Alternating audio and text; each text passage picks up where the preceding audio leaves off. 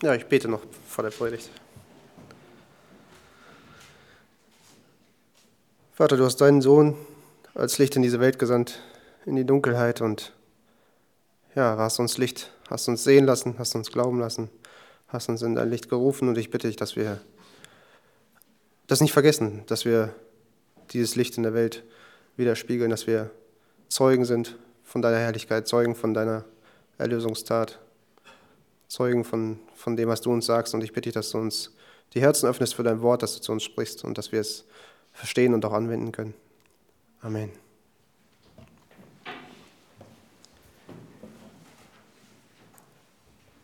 Die Bibel sagt uns, dass es zwei Gruppen von Menschen gibt. An den unterschiedlichen Stellen werden diese Gruppen verschieden beschrieben, aber es sind immer wieder diese zwei Gruppen von Menschen. Und eine bildliche Beschreibung dieser zwei Gruppen finden wir in einer der Plagen, die über Ägypten kommt, zu der Zeit der Versklavung Israels. Und wer mitlesen müsst, äh, möchte, das lesen wir in 2. Mose Kapitel 10.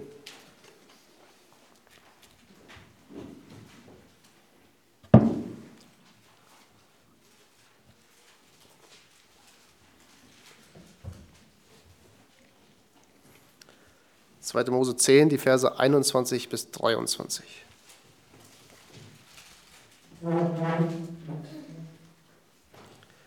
Da sprach der Herr zu Mose, strecke deine Hand gegen den Himmel aus, dann wird eine solche Finsternis über das Land Ägypten kommen, dass man die Finsternis greifen kann. Und Mose streckte seine Hand gegen den Himmel aus. Dann stand im ganzen Land Ägypten eine dichte Finsternis drei Tage lang. Man konnte einander nicht sehen und niemand stand von seinem Platz auf drei Tage lang. Aber alle Söhne Israel hatten Licht in ihren Wohnsitzen. Das ist der Zustand aller Menschen auf der ganzen Welt. Entweder lebt der Mensch in Dunkelheit oder er hat Licht zum Sehen. Oder anders ausgedrückt, entweder ist der Mensch völlig blind, nicht fähig, lebensnotwendige Schritte zu gehen, oder er sieht. Und jeder Mensch gehört entweder in die eine oder in die andere Gruppe. Wichtig zu beachten ist dabei aber, dass die Bibel sagt, am Anfang, von, Geburt an, gehört jeder Mensch in die Gruppe der Dunkelheit, ja, zu der Gruppe der Blinden. Aber diese Bibel zeigt uns, dass diese Blindheit für die einen eine dauerhafte Blindheit ist und für die anderen eine zeitweise Blindheit.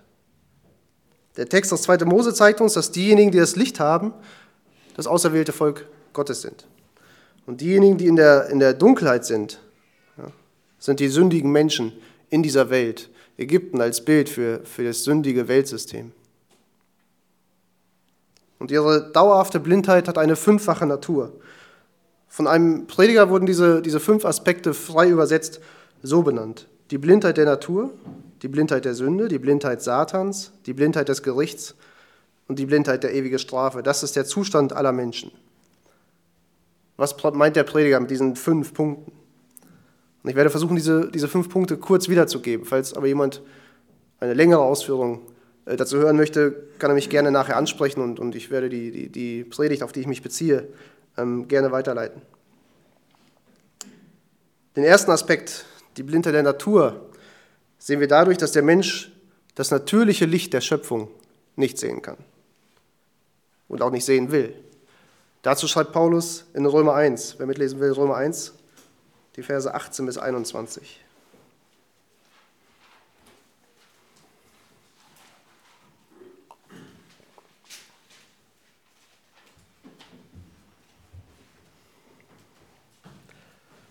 Da schreibt Paulus, denn es wird offenbart Gottes Zorn vom Himmel her über alle Gottlosigkeit und Ungerechtigkeit der Menschen, welche die Wahrheit durch Ungerechtigkeit niederhalten, weil das von Gott Erkennbare unter ihnen offenbar ist, denn Gott hat es ihnen offenbart. Denn sein unsichtbares Wesen, sowohl seine ewige Kraft als auch seine Göttlichkeit, wird seit Erschaffung der Welt in dem Gemachten wahrgenommen und geschaut, damit sie ohne Entschuldigung seien. Weil sie Gott kannten, ihn aber weder als Gott verherrlichten, noch ihm Dank darbrachten, sondern ihren Überlegungen in Torheit verfielen und ihr unverständiges Herz verfinstert wurde. So hat sich Gott in jedem Menschen in Vernunft und Moral gezeigt. Aber der Mensch hat das Erkennbare von Gott verworfen. Und warum sage ich Vernunft und Moral? Die Vernunft würde dazu führen, wie es, wie es Paulus schreibt, ähm, einen Schöpfer anzuerkennen durch die geschaffenen Werke. Das Gewissen würde dafür, dazu führen, anzuerkennen, dass es jemand außerhalb gibt, der bestimmt, was gut ist. Ja? Gott hat das Erkennbare unter ihnen, unter den Menschen offenbart. Aber der Mensch verwirft lieber das Zeugnis der Natur und er verfällt, wie der Text sagt, in Torheit und liebt oder lebt in Ungerechtigkeit, entgegen der Richtlinien Gottes. Und darüber hinaus zeigt die Schöpfung der Welt Gottes unsichtbare Eigenschaften, seine ewige Kraft, seine göttliche Natur. Und wir lernen auch aus, den, aus dem menschlichen Leben in Beziehungen, dass ähm, Gott uns Attribute gegeben hat, Eigenschaften gegeben hat, die, die von ihm kommen die von ihm zeugen, die wir besitzen, wenn auch ja, nicht in, in der Reinheit, wie es bei Gott vorkommt. Und durch die natürlichen Offenbarungen, das natürliche Licht, wissen wir also von ihm in Bezug auf seine Eigenschaften, in Bezug auf seine Persönlichkeit, in Bezug auf seine ewige Kraft oder seine, seine unendliche Kraft. Aber der Mensch will das nicht anerkennen. Er ist also blind gegenüber der natürlichen Offenbarung. Und das ist der erste Punkt, die natürliche Blindheit. Den zweiten Aspekt, die Blindheit der Sünde, sehen wir dann in der Liebe des Menschen zur Sünde. In Johannes 3 lesen wir, dies aber ist das Gericht, dass das Licht in die Welt gekommen ist, Christus, und die Menschen haben die Finsternis mehr geliebt als das Licht, denn ihre Werke waren böse. Die Menschen sind also zuerst von Natur aus blind, dann lieben sie aber auch ihre Sünde mehr als das Licht. Sie lieben die Finsternis mehr als das Licht, wodurch ihre, ihre Blindheit noch tiefgreifender wird. Und dazu kommt der dritte Aspekt, die Blindheit durch Satan. Dazu schreibt Paulus an die Korinther, wenn aber unser Evangelium doch verdeckt ist, so ist es nur bei denen verdeckt, die verloren gehen, den Ungläubigen, bei denen der Gott dieser Welt, also der Satan, den Sinn verblendet hat, damit sie den Lichtglanz des Evangeliums von der Herrlichkeit des Christus, der Gottes Bild ist, nicht sehen. Der Mensch ist also geblendet von Natur, von seiner Natur aus. Er ist geblendet von der Sünde und seiner Liebe zu der Sünde. Und er ist geblendet von Satan und seiner Macht über den Menschen. Aber es geht noch weiter. Das ist ein etwas längerer Abschnitt, wer mitlesen möchte, Lukas 19. Verse 41 bis 44.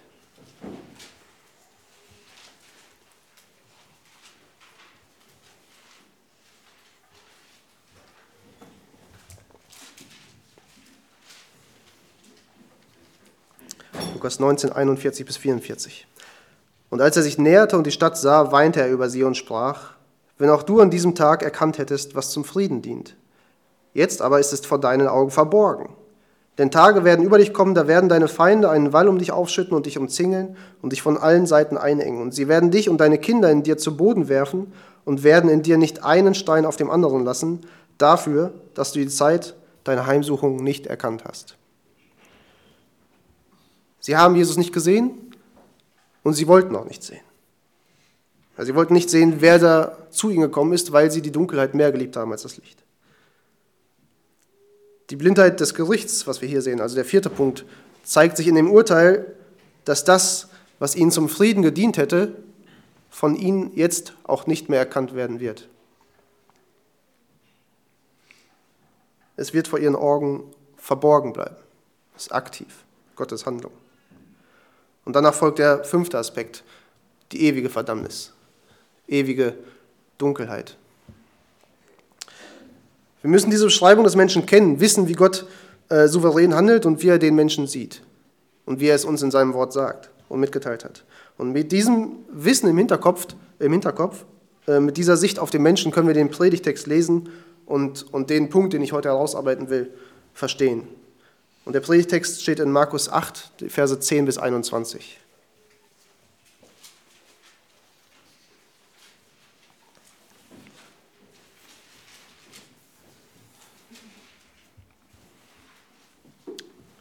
Und er stieg sogleich mit seinen Jüngern in das Boot und kam in die Gegend von Dalmanuta. Und die Pharisäer kamen heraus und fingen an, mit ihm zu streiten, indem sie von ihm ein Zeichen vom Himmel begehrten, um ihn zu versuchen. Und er seufzte auf in seinem Geist und spricht, was begehrt dieses Geschlecht ein Zeichen? Wahrlich, ich sage euch, nimmermehr wird diesem Geschlecht ein Zeichen gegeben werden. Und er ließ sie stehen, stieg wieder ein und fuhr an das jenseitige Ufer. Und sie vergaßen Brote mitzunehmen, und außer einem Brot hatten sie nichts bei sich auf dem Boot. Und er gebot ihnen und sprach, Seht zu, hütet euch vor dem Sauerteig der Pharisäer und dem Sauerteig des Herodes. Und sie, also die Jünger, überlegten miteinander, das sagt er, weil wir keine Brote haben. Und er erkannte es und spricht äh, zu ihnen, was überlegt ihr, weil ihr keine Brote habt? Begreift ihr noch nicht und versteht ihr nicht? Habt ihr euer Herz verhärtet? Augen habt ihr und seht nicht? Und Ohren habt ihr und hört nicht? Und erinnert ihr euch nicht, als ich die fünf Brote unter die fünftausend brach, wie viele Handkörbe voller Brocken ihr aufgehoben habt? Sie sagen zu ihm zwölf. Als ich die sieben unter die viertausend brach, wie viele Körbe voller Brocken habt ihr aufgehoben? Und sie sagen sieben. Und er sprach zu ihnen, versteht ihr noch nicht?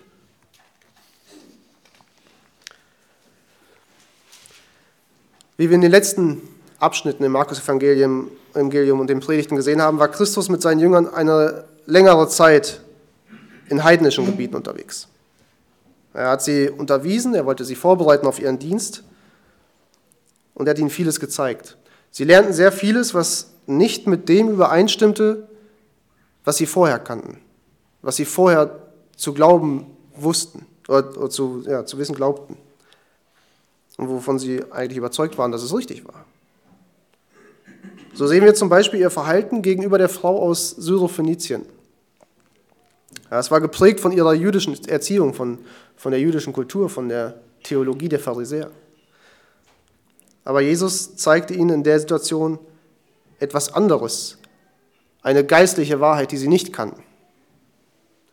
Und auch im Predigtext wird wieder deutlich, dass die Jünger von sich aus nicht immer verstanden, was Jesus ihnen zeigte und nicht erkannten, welche geistliche Wahrheit in dem steckte, was er ihnen zeigte und was er ihnen damit offenbarte.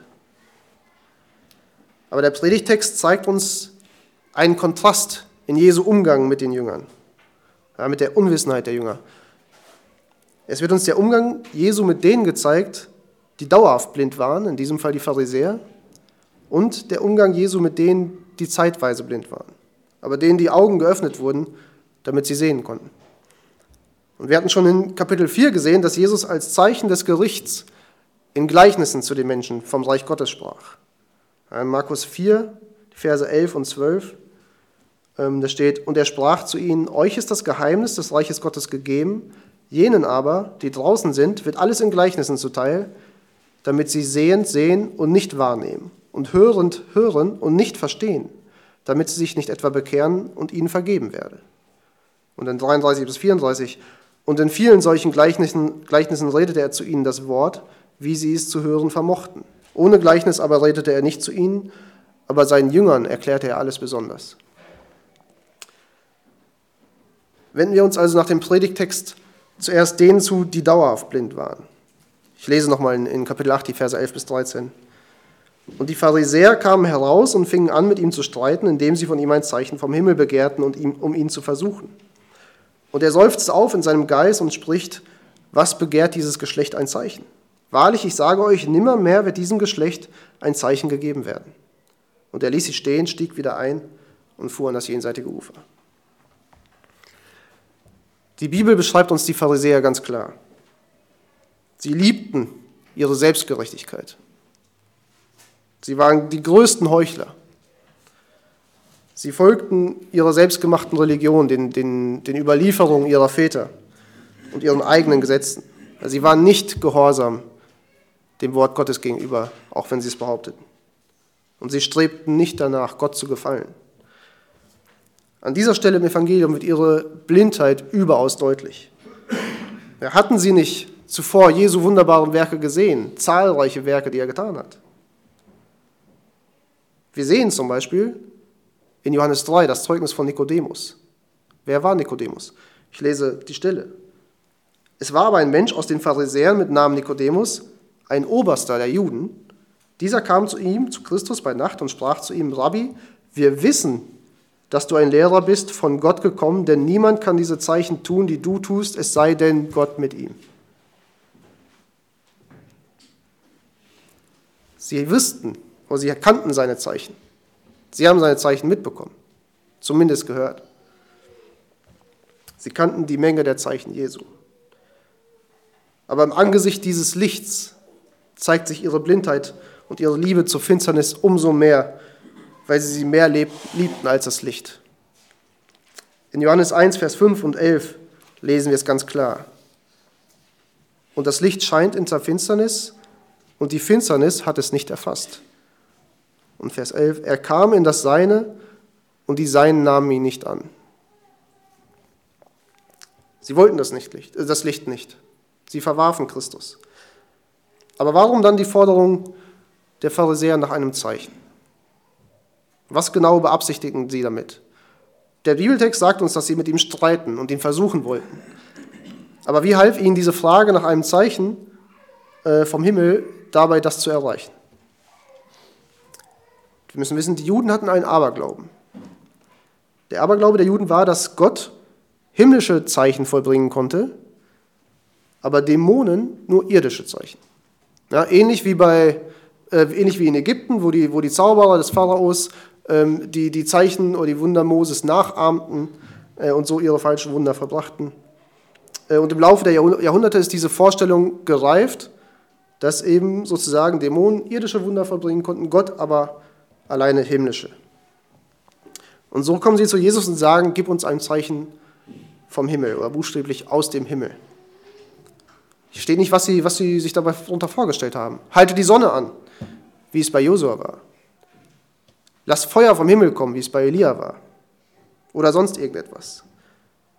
Mit dieser Anfrage, sagt der Text, wollten sie ihn versuchen. Sie wollten ihn unglaubwürdig machen. Das Dilemma war folgendes. Wenn Jesus sagen würde, dass er es nicht macht, dann würden die Leute wissen, dass er es nicht kann. Und dann wäre er unglaubwürdig. Dann könnten die Pharisäer vorbringen, wie sie es auch getan haben, dass er ja nur mit der Macht des Satans seine irdischen Wunderzeichen äh, vollbringt, dass er keine himmlischen vollbringen kann. Wenn er aber sagt, dass er es tun kann und auch wird, und sie ihm aber den nicht glauben würden, dann wäre er gescheitert. Dann wäre er nicht der, der er behauptet zu sein. Und in beiden Fällen wäre dies das Dilemma, von dem sie sich erhofften, dass Christus auf die eine oder andere Art versagen müsste. Es ist wichtig zu sehen, dass es nicht so war, dass sie noch ein Zeichen brauchten, um überzeugt zu werden. Welches Zeichen hätte das auch sein sollen? Welches andere Zeichen neben der Heilung der Blinden, der Heilung des Aussätzigen, der Speisung der Tausenden, der Auferweckung der Toten? Welches andere Zeichen hätten sie noch gebraucht? An dieser Stelle ein, ein kleiner Einschub, der auch für den heutigen Umgang oder die heutige Denkweise bezüglich Wunder und Zeichen vielleicht wichtig ist. Ja, warum hat Jesus gesagt, dass, dass kein Zeichen gegeben werden sollte, obwohl er so viele äh, unzählige und, und schlüssige Zeichen gab? Es ist ganz klar, dass die Werke Christi, diese, diese Zeichen, die Pharisäer nicht überzeugt haben. Und es zeigt sich auch heute, dass, dass die Kraft der Zeichen als Beweis des Christentums überschätzt werden. Heute wird oft von der Kraft der Zeichen als, als von der Kraft der Taten gesprochen. Ein Zeichen zu setzen in dieser Welt. Ähm, und dass wenn, dass wenn diese, diese, diese Taten, diese Zeichen durch die Christen nur, nur stark genug sichtbar werden und, äh, wären und strahlen würden, dann würden die Menschen verstehen und dann würden sie glauben, dass der Glaube an Christus der einzig wahre Glaube ist. Die Bibel lehrt uns aber etwas anderes. Ja, Sie sagt, dass die Menschen die Christen an ihrem Verhalten erkennen sollen. Besonders an der Liebe der Christen untereinander. Ihr Verhalten sollte Licht in der Finsternis sein, Salz in der Welt. Aber der Glaube würde den Menschen nicht durch Wunder oder Zeichen ähm, oder durch unser Verhalten bewirkt werden, sondern allein durch das Wort, wie es Paulus in Römer 10 länger ausführt. Viele Menschen kamen zu Jesus aufgrund seiner Zeichen. Aber diejenigen, die ihm wirklich nachfolgten, die auch bei ihm blieben und die er bewahrte, waren nicht die wegen der Zeichen, sondern die, die deswegen gekommen sind wegen seines Wortes, zu denen er gesagt hatte, komm, folge mir nach. Gleichzeitig sehen wir nämlich, dass es eine riesige Menge an Menschen gibt, die diese Wunder gesehen hat, die sich aber hartnäckig weigerten zu glauben. Und die wollten, dass er gekreuzigt wird. Aber viel weiter will ich an dieser Stelle nicht darauf eingehen. Das sollte nur ein, ein kleiner Einschub sein. Aber zurück zu den Pharisäern. Sie zeigen durch ihre Frage oder durch ihr Verhalten, dass sie nicht nur Jesus verworfen haben, nur in Anführungsstrichen. Ähm, die Zeichen, von denen die Schrift gesprochen hatte, die Zeichen, die, die auf den Messias deuten sollten, waren bei Jesus zu sehen. Psalm 146, Jesaja 29, Jesaja 35, die Heilung der Blinden, der Tauben. Wir sehen Jesu Antwort auf die Frage Johannes des Täufers. Das lesen wir zum Beispiel in Lukas 7. Wer mitlesen will, Lukas 7, die Verse 20 bis 23.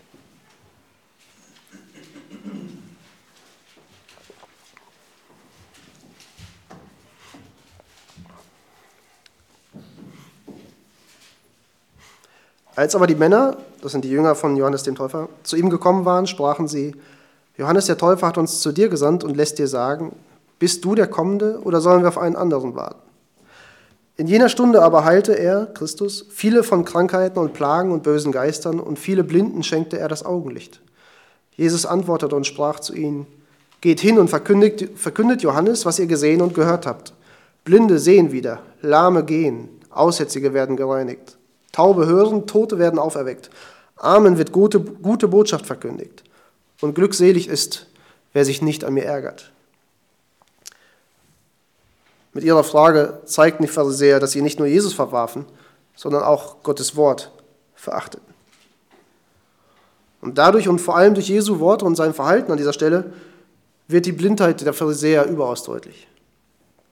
Ja, wenn wir an die fünffache Natur der dauerhaften Blindheit ähm, zurückdenken, dann sehen wir durch Jesu Worte an dieser Stelle die Blindheit des Gerichts. Ja, sie werden souverän von Christus geblendet und sie werden ewig in der Dunkelheit sein. Wenn wir das Evangelium weiterverfolgen von hier aus, dann sehen wir, dass dies der letzte Konflikt unseres Herrn mit den Führern Israels in Galiläa ist. Ja, sein Dienst in Galiläa geht zu Ende. Er wird noch einmal kurz durch Galiläa durchstreifen, später ohne aber öffentlich zu reden oder zu wirken. Er wird in den letzten Monaten seines Lebens nach Judäa reisen, nach Jerusalem, bevor er ans Kreuz geht. Er hat mehr als mehr als ein Jahr in einem sehr kleinen Gebiet von, von Galiläa gewirkt. Und dies ist die letzte Begegnung mit den Pharisäern und wie wir bei Matthäus lesen, auch mit den Sadduzäern. Es ist das letzte Mal, dass diese Führer Israels dem Messias, dem Erretter, in dieser Gegend begegnen. Und Jesus wendet sich von ihnen ab. Sie werden nicht mehr erkennen dürfen, wen sie vor sich hatten. Sie werden keine Entschuldigung haben. Ja, sie werden keine Entschuldigung vor Gott haben, weil sie ihrer Natur und ihrer Liebe zur Sünde gemäß Christus verworfen haben. Gleichzeitig sehen wir die Souveränität Gottes, der das Licht, das mitten unter ihnen war, sie nicht sehen lässt und auch nicht erkennen lassen wird. Wann immer sich Christus zukünftig auf, auf sie bezieht, wird er als Richter über sie sprechen. In verurteilender Art und Weise. Dieses Urteil gilt aber nicht nur den Pharisäern, sondern allen Menschen, die ihnen in ihrem Handeln folgen. Also würde es auch den Jüngern gelten, denn wir sehen immer wieder ihre Blindheit, was die Dinge Gottes angeht. Aber seit ihrer Berufung bis hierhin sehen wir die Gnade Gottes, indem er sie das Licht sehen lässt. Noch erkannten sie nicht alles, wie wir auch im Predigtext sehen. Aber jeden Tag lehrte Christus sie in seiner Geduld mehr und mehr. Sie konnten mehr und mehr das Licht erkennen. Ähm, ich lese nochmal aus, aus Kapitel 8, die Verse 14 bis 21. Und er gebot ihnen und sprach, Seht zu, hütet euch vor dem Sauerteig der Pharisäer und dem Sauerteig des Herodes. Und sie überlegten miteinander, das sagt er, weil wir keine Brote haben. Und er erkannte es und spricht zu ihnen, was überlegt ihr, weil ihr keine Brote habt? Begreift ihr noch nicht und versteht ihr nicht? Habt ihr euer Herz verhärtet? Augen habt ihr und seht nicht? Und Ohren habt ihr und hört nicht? Und erinnert ihr euch nicht, als ich die fünf Brote unter die fünftausend brach, wie viele Handkörbe voll Brocken ihr aufgehoben habt? Sie sagen zu ihm zwölf. Als ich die sieben unter die viertausend brach, wie viele Körbe voll Brocken habt ihr aufgehoben? Und sie sagen sieben. Und er spricht zu ihnen, versteht ihr noch nicht? Hütet euch vor dem Sauerteig der Pharisäer und dem Sauerteig des Herodes. Sauerteig bedeutet hier Lehre. Offensichtlich sollten sich die Jünger nicht dafür hüten, wenn die Pharisäer das Gesetz richtig lehrten oder erklärten. Aber die Bibel zeigt uns, wie sie das Gesetz durch ihre eigenen Überlieferungen verfälscht haben. In Matthäus lesen wir, wie Jesus sagt, Wehe euch, Schriftgelehrte und Pharisäer, Heuchler, denn ihr gleicht übertünchten Gräbern, die von außen zwar schön scheinen, inwendig aber voll von Totengebeinen und aller Unreinheit sind. So scheint ihr auch ihr von außen zwar gerecht vor den Menschen, von innen aber seid ihr voller Heuchelei und Gesetzlosigkeit. Sauerteig hat diese Eigenschaft, dass, so klein er auch sein mag, in der Masse sehr schnell seinen Einfluss ausübt. So lesen wir es im ersten Brief an die Korinther. Und weil daher nur ein kleines bisschen dieser falschen Lehre zugelassen wird, wird schnell alles damit verseucht. Glauben wir zum Beispiel an die Errettung allein aus Glauben, lassen aber nur einen kleinen Raum dafür, dass den Geschwistern zusätzlich Werke zur Errettung auferlegt werden, ist das nicht nur an sich eine schlimme Irrlehre, sondern, wie wir es heute auch in vielen Gemeinden sehen, entsteht daraus schnell eine Gesetzlichkeit, die dann sogar das Erlösungswerk Christi an die Seite schiebt. Und die Folgen des Sauerteigs hatten die Jünger soeben gesehen. Über Generationen wurde das Wort Gottes von den Pharisäern durch eigene Lehren ersetzt. Und die Folgen davon war die Verführung oder die Irreführung von so vielen Menschen. In Matthäus 15 sagt Jesus über die Pharisäer, lasst sie, sie sind blinde Leiter der Blinden. Wenn aber ein Blinder und ein, einen Blinden leitet, so werden beide in eine Grube fallen. Neben den Pharisäern nennt Jesus hier noch Herodes. Diese beiden Gruppen, die Pharisäer und Herodes mit seinen Anhängern, hatten nicht wirklich viel gemeinsam. Ähm, eine gewichtige Gemeinsamkeit, die sie hatten, ist, dass sie, auch wenn sie sich nicht leiden konnten, sie sich verbündeten, um gegen die Verkündigung des Reiches Gottes zusammenzuschließen. Keine Feindschaft oder Antipathie der beiden konnte sie davon abhalten, sich gegen die Boten Gottes und gegen Gott selbst zu stellen. In der Finsternis hassten beide das Licht. Ja, aber warum, warum führt Christus hier den Sauerteig des Herodes an? Die Herodianer verkörpern hier vielleicht die weltliche Seite. Während die Pharisäer das, Gott, das Wort Gottes vertreten, ähm, sollten die Jünger auch darauf achten, ihr, ihr Heil nicht in der Welt zu suchen.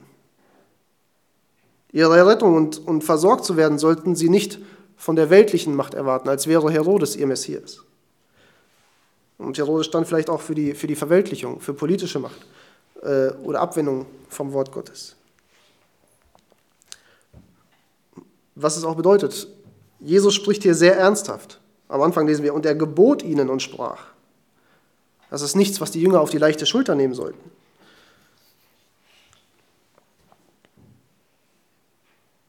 Und obwohl Jesus sehr ernsthaft zu ihnen spricht, verstehen die Jünger nicht.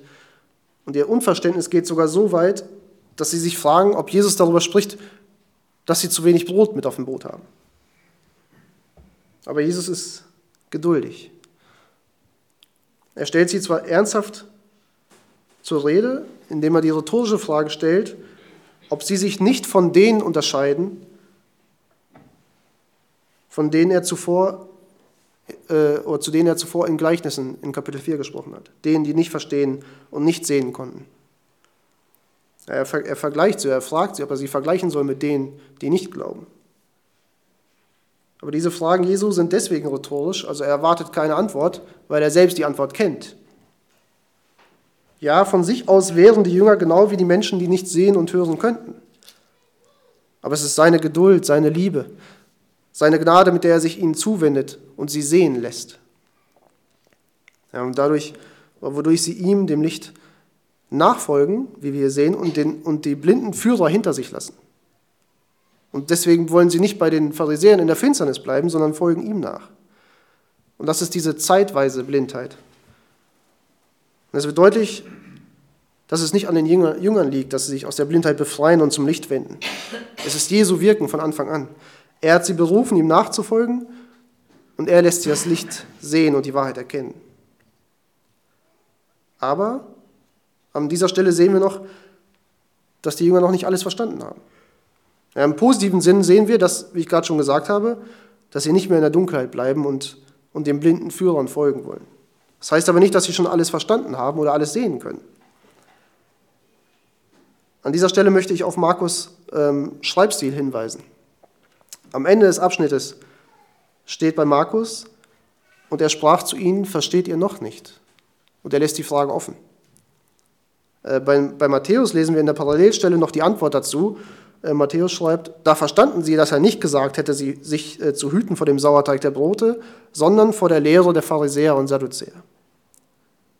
Auch hier ist es keine großartige Erkenntnis, keine vollkommene Sicht.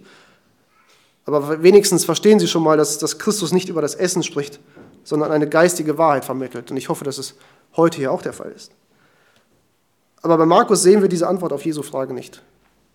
Markus lässt seine Leser mit der Frage stehen, ob auch sie noch nicht verstehen. Es ist ein spannender Kniff, den Markus hier verwendet, um seine Leser auch anzusprechen.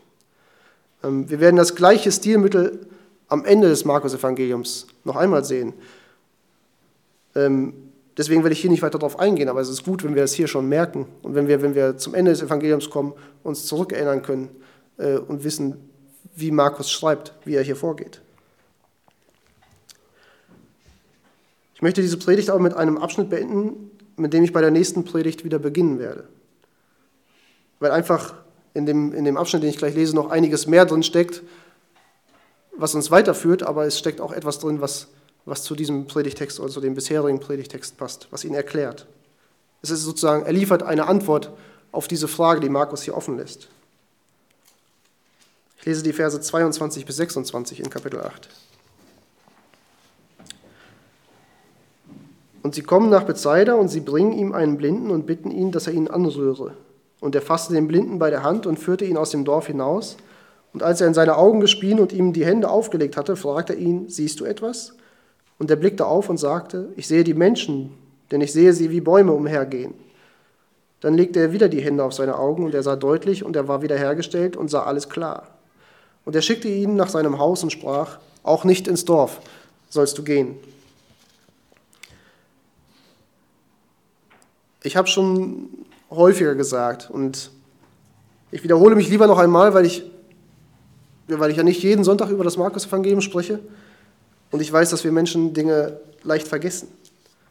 Aber ich habe schon in einigen Predigten betont, dass ich nicht glaube, dass Christus seine Jünger zufällig in Situationen führt und nur reagiert. Und genauso wenig glaube ich, dass Markus einfach willkürlich Dinge in einer Reihenfolge aufgeschrieben hat. Nicht nur im, im chronologischen, sondern auch im inhaltlichen Sinn. Und deswegen denke ich, auch wenn der Text es nicht spezifisch sagt, dass wir dem Text trotzdem kein Unrecht tun, wenn wir die Heilung auf das Thema der Predigt, auf die Blindheit des Menschen übertragen. Und zwar glaube ich, dass wir hier ein Bild der zeitweisen Blindheit bekommen haben, ja, wie wir sie bei den Jüngern sehen. Dass dieses, dass dieses Wunder verdeutlicht, was wir, was wir zuvor im Text gesehen haben. Und nochmal, der, der Text sagt nicht ausdrücklich, und ich will den Text auch nicht vergeistlichen, aber ich denke, der Kontext gibt es her, dass die Heilung als Bild für die zeitweise Blindheit der Jünger zu verstehen ist. Und dafür müssen wir eine Frage stellen oder eine Auffälligkeit betrachten, die wir sonst nirgendwo in den Evangelien und bei keiner anderen Heilung sehen. Warum diese zweiteilige Heilung? Warum ein, ein zweiteiliges Wunder? Warum ist es nicht wie bei allen anderen Heilungen zuvor? Warum nicht ein einfaches Berühren, Berühren und die Heilung ist vollständig, vollkommen perfekt? Bei den Jüngern sehen wir auch zuerst ein nicht vollkommenes Erkennen der göttlichen Wahrheit. Es ist eher ein, ein verschwommenes Sehen, ein nicht vollkommen erkennendes Sehen. Sie glaubten und folgten Christus. Sie ließen ihre religiösen Führer, ihre Kultur, ihre Familien hinter sich. Offensichtlich hatten, sie schon so weit erkannt, dass Christus das Licht ist, dem sie folgen wollten und dass sie nicht in der Dunkelheit bleiben wollten. Aber dennoch konnten sie noch nicht alles verstehen. Noch konnten sie nicht alles verstehen, weil sie Christus noch nicht als gekreuzigten kannten, Christus noch nicht als Auferstandenen kannten, der zum Himmel gefahren ist. Noch hatten sie den Heiligen Geist nicht als Beistand bekommen, um sie in alles einzuführen. Aber jeden Tag mit Jesus konnten sie mehr verstehen. Zuerst unscharf, nicht richtig fokussiert, nicht klar. Aber es war schon ein Unterschied zu der Blindheit, dem Leben in der Dunkelheit, das sie vorher hatten. Und es ist auch bei allen Menschen ähnlich, die von der Dunkelheit zum Licht kommen, die umkehren zu Gott.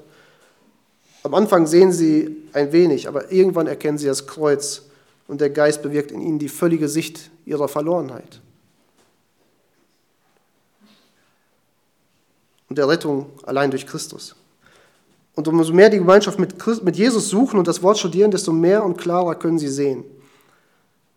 Und versteht mich an dieser Stelle nicht falsch.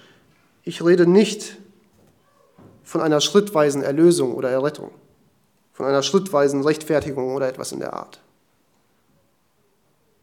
Das ist, das ist alles, die, die Erlösung, die Errettung, ist alles vollkommen und endgültig von Christus am Kreuz bewirkt. Das ist jetzt schon Realität, auch wenn wir auf dieser Welt noch mit der Sünde zu kämpfen haben. Das ist durch das Werk am Kreuz vollkommen geschehen.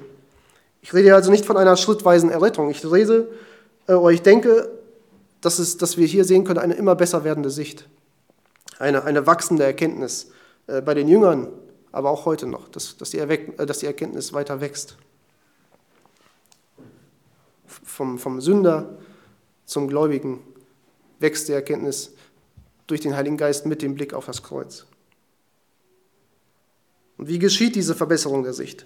Einige Ausleger sagen, zuerst hätte Jesus den Glauben in den Blinden wecken müssen, indem er ihn ein bisschen geheilt hatte. Und dadurch, dass der Glauben des Blinden dann groß geworden ist, konnte Jesus erst die Heilung zu Ende führen.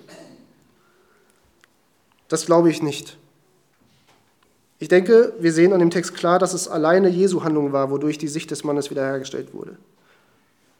Und auch wenn er es hier schrittweise tut, sehen wir doch das Endergebnis, wie bei allen seinen Heiligungen, dass die Sicht am Ende perfekt war. Es war eine vollkommene Sicht. Keine teilweise Heilung, damit der Mann von nun an wenigstens etwas besser zurechtkommen würde. Wir sehen, dass Jesus seine Sicht vollständig wiederhergestellt hat.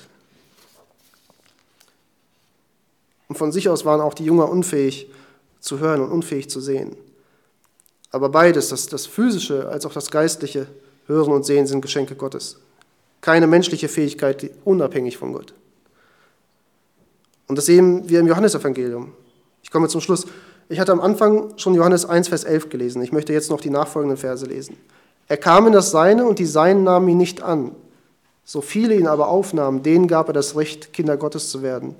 Denn die an seinen Namen glauben, ne, denen, die an seinen Namen glauben, die nicht aus Geblüt, auch nicht aus dem Willen des Fleisches, auch nicht aus dem Willen des Mannes, sondern aus Gott geboren sind. Und deswegen will ich zum Schluss der Predigt die Frage stellen, die auch Markus stellt. Versteht ihr noch nicht? Verstehen wir noch nicht, wie in Johannes 1, Vers 4 steht, in ihm war Leben und das Leben war das Licht der Menschen. Christus ist das Licht, er ist unsere Rettung. Und ich hoffe, dass jeder, der hier sitzt, das, das Licht Christi sieht und ihm folgt.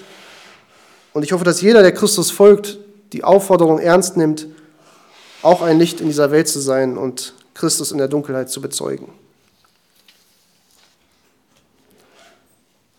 Ich werde zum Abschluss des Gottesdienstes noch beten und dann sind wir alle eingeladen zum, zum Kaffee und Kuchen. Und vergesst nicht, dass wir gleich noch die, ähm, die Mitteilung haben.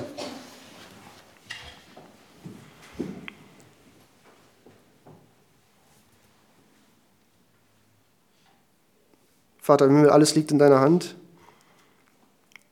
Du hast, uns, du hast uns geschaffen, du hast uns neues Leben geschenkt, du hast unser steinernes Herz durch ein fleischernes Herz ausgetauscht, dass wir an dich glauben, dass wir dir nachfolgen können, die wir blind waren, unfähig zu leben. Uns hast du das Licht und die Sicht geschenkt. Und ich bitte dich auch, dass wir das nicht auf die leichte Schulter nehmen, dass wir, es, ja, dass wir als Licht in dieser Welt dich bezeugen, dass wir durch unser Leben, durch unser Wort, durch unser Handeln dich bezeugen. In der Welt auch untereinander, dass wir, dass wir die, die Dunkelheit nicht dulden, dass wir das, was, was uns stört, in, in dem dir nachzufolgen, dass wir es beseitigen, dass, dass, ja, dass wir in der Einheit hier auch in diesem Ort als dein, als dein Licht, als deine Zeugen wirken können. Ich bitte dich, dass du uns hilfst, ja auch die, die die Einflüsse von, von innen und von außen, den Sauerteig der Pharisäer, den Sauerteig der, der Horianer, dass du uns hilfst, das fernzuhalten, das zu erkennen und zu entsorgen, dass wir nur auf dein Wort hören und nur so leben und danach streben, was dir gefällt. Amen.